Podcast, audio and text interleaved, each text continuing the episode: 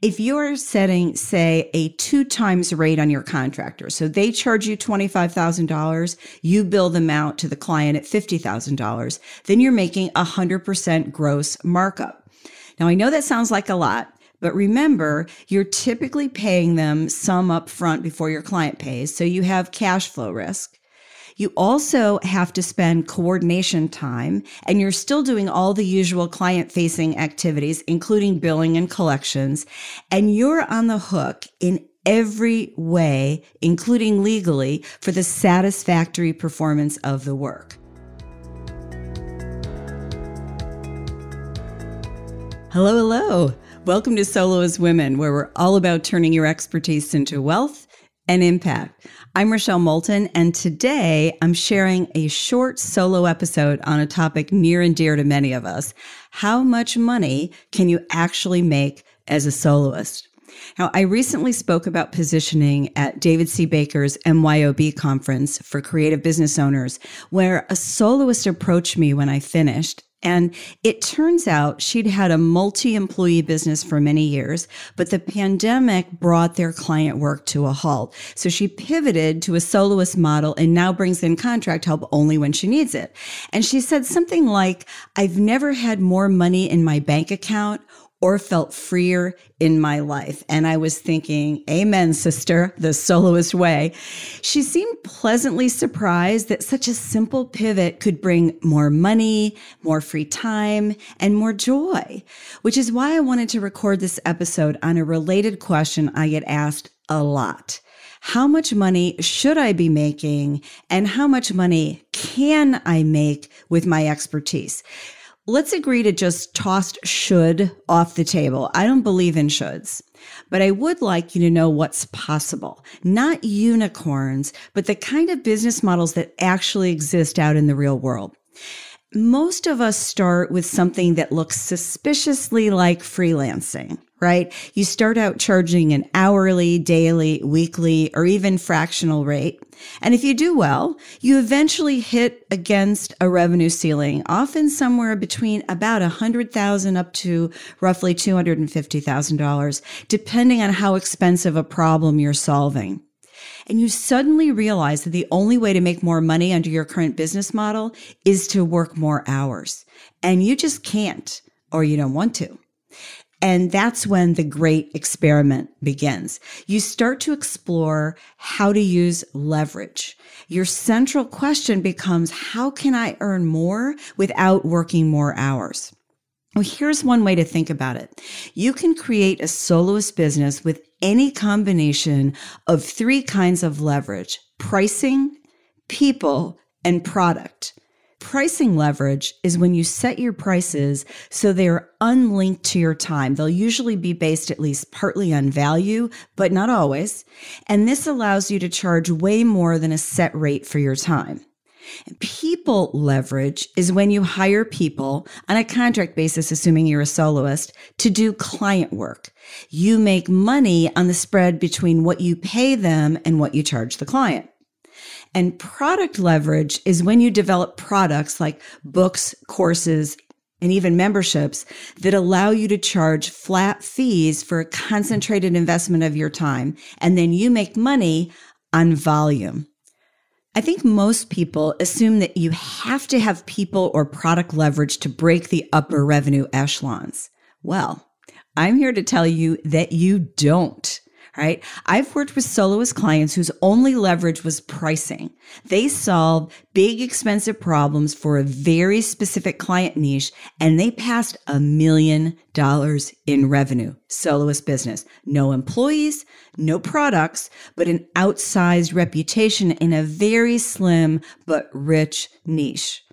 And as you know, if you're already a soloist, you take home a huge chunk of your top line revenue when you're not paying employees and maintaining a product structure. Now, if you add just a book, an authority book to that mix, it gets even better. Your book can act as a moneymaker on its own. I've worked with a handful of clients who managed outsized book profits, but more often it's a driver of revenue rather than a producer of it. So you publish a book, a tightly branded, 100% on point book sharing your expertise. You promote it to your list on social media. You pitch yourself on podcasts and word grows. Maybe you speak at conferences, word spreads still more, and that book becomes an entree, sometimes the entree to your pipeline. Maybe you make a few thousand a year on the book, but it drives hundreds of thousands of dollars of revenue. One client writes a book about every five years. And while they sell anywhere from 50,000 to 150,000 copies over those five years, which by the way is still a nice chunk of change, the real money is in their high end consulting gigs, about $500,000 a year, and speaking fees, 250,000 or more, you know, in non pandemic years. Now, before we talk about other types of leverage, I do want to point out something about only using pricing leverage. This model is still dependent on your producing value directly for your clients. It typically doesn't produce a business that you can sell. And should you get sick or want to retire permanently from it, the spigot shuts off. So you want to have solid and expensive, unfortunately, disability insurance and sock away a good chunk of your profit every year. And by the way, soloists have lots of options for tax advantage savings. So you want to sock away a good chunk to preserve your options. Now, people leverage can also be profound, although not without its challenges. In fact, my very first business leveraged people, employees and contractors, and I was able to sell it to Arthur Andersen for a very nice premium that more than made up for the occasional lean year.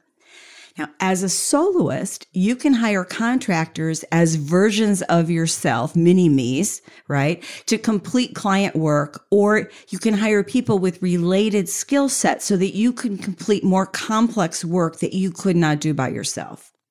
So this requires comfort with selling, with pricing work that other people will deliver and leading your team you will sometimes have to have difficult conversations and find yourself either thrilled or horrified with the actions of your people. But if you choose your talent well, you have a consistent selling machine and a process to get the work done well, you can do quite well financially. So let me give you an example. If you're setting, say, a two times rate on your contractor, so they charge you $25,000, you bill them out to the client at $50,000, then you're making a 100% gross markup.